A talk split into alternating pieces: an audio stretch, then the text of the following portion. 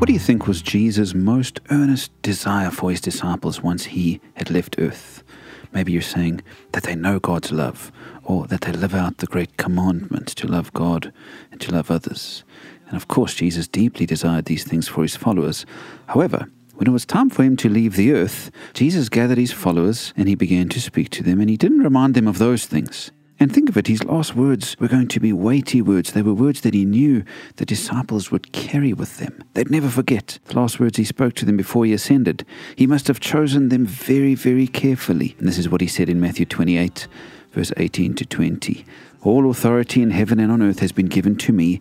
Therefore, go and make disciples of all nations baptizing them in the name of the Father and of the Son and of the Holy Spirit, and teaching them to obey everything I've commanded you. And surely I'm with you always to the very end of the age.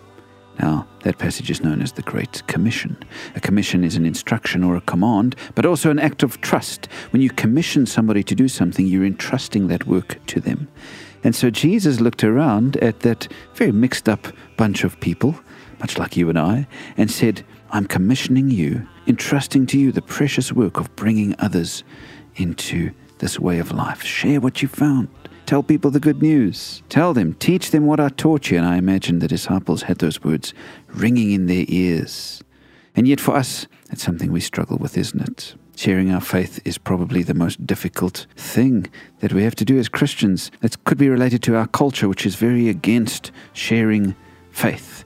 You've got to just leave people to their own thing because it's inappropriate or disrespectful to stand up for your own faith. But even before the world became this way, Christians struggled to share their faith. But Philip Schaff wrote about the early church and said that every congregation in those days was a missionary society and every Christian believer was a missionary, inflamed by the love of Christ to convert his fellow men.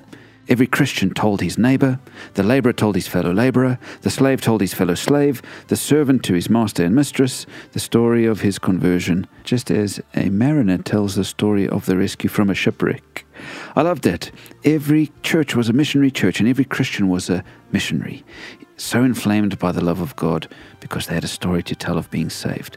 I want to encourage us this week to share our faith, and I'll give us some practical steps in the days to come. But I want to start the week by saying to you look for opportunities to share your faith with you, because there's nothing as thrilling as sharing with somebody else what Jesus has done in your life, and what a difference it might make in their life if we would just take the courage to speak up instead of fearfully backing down.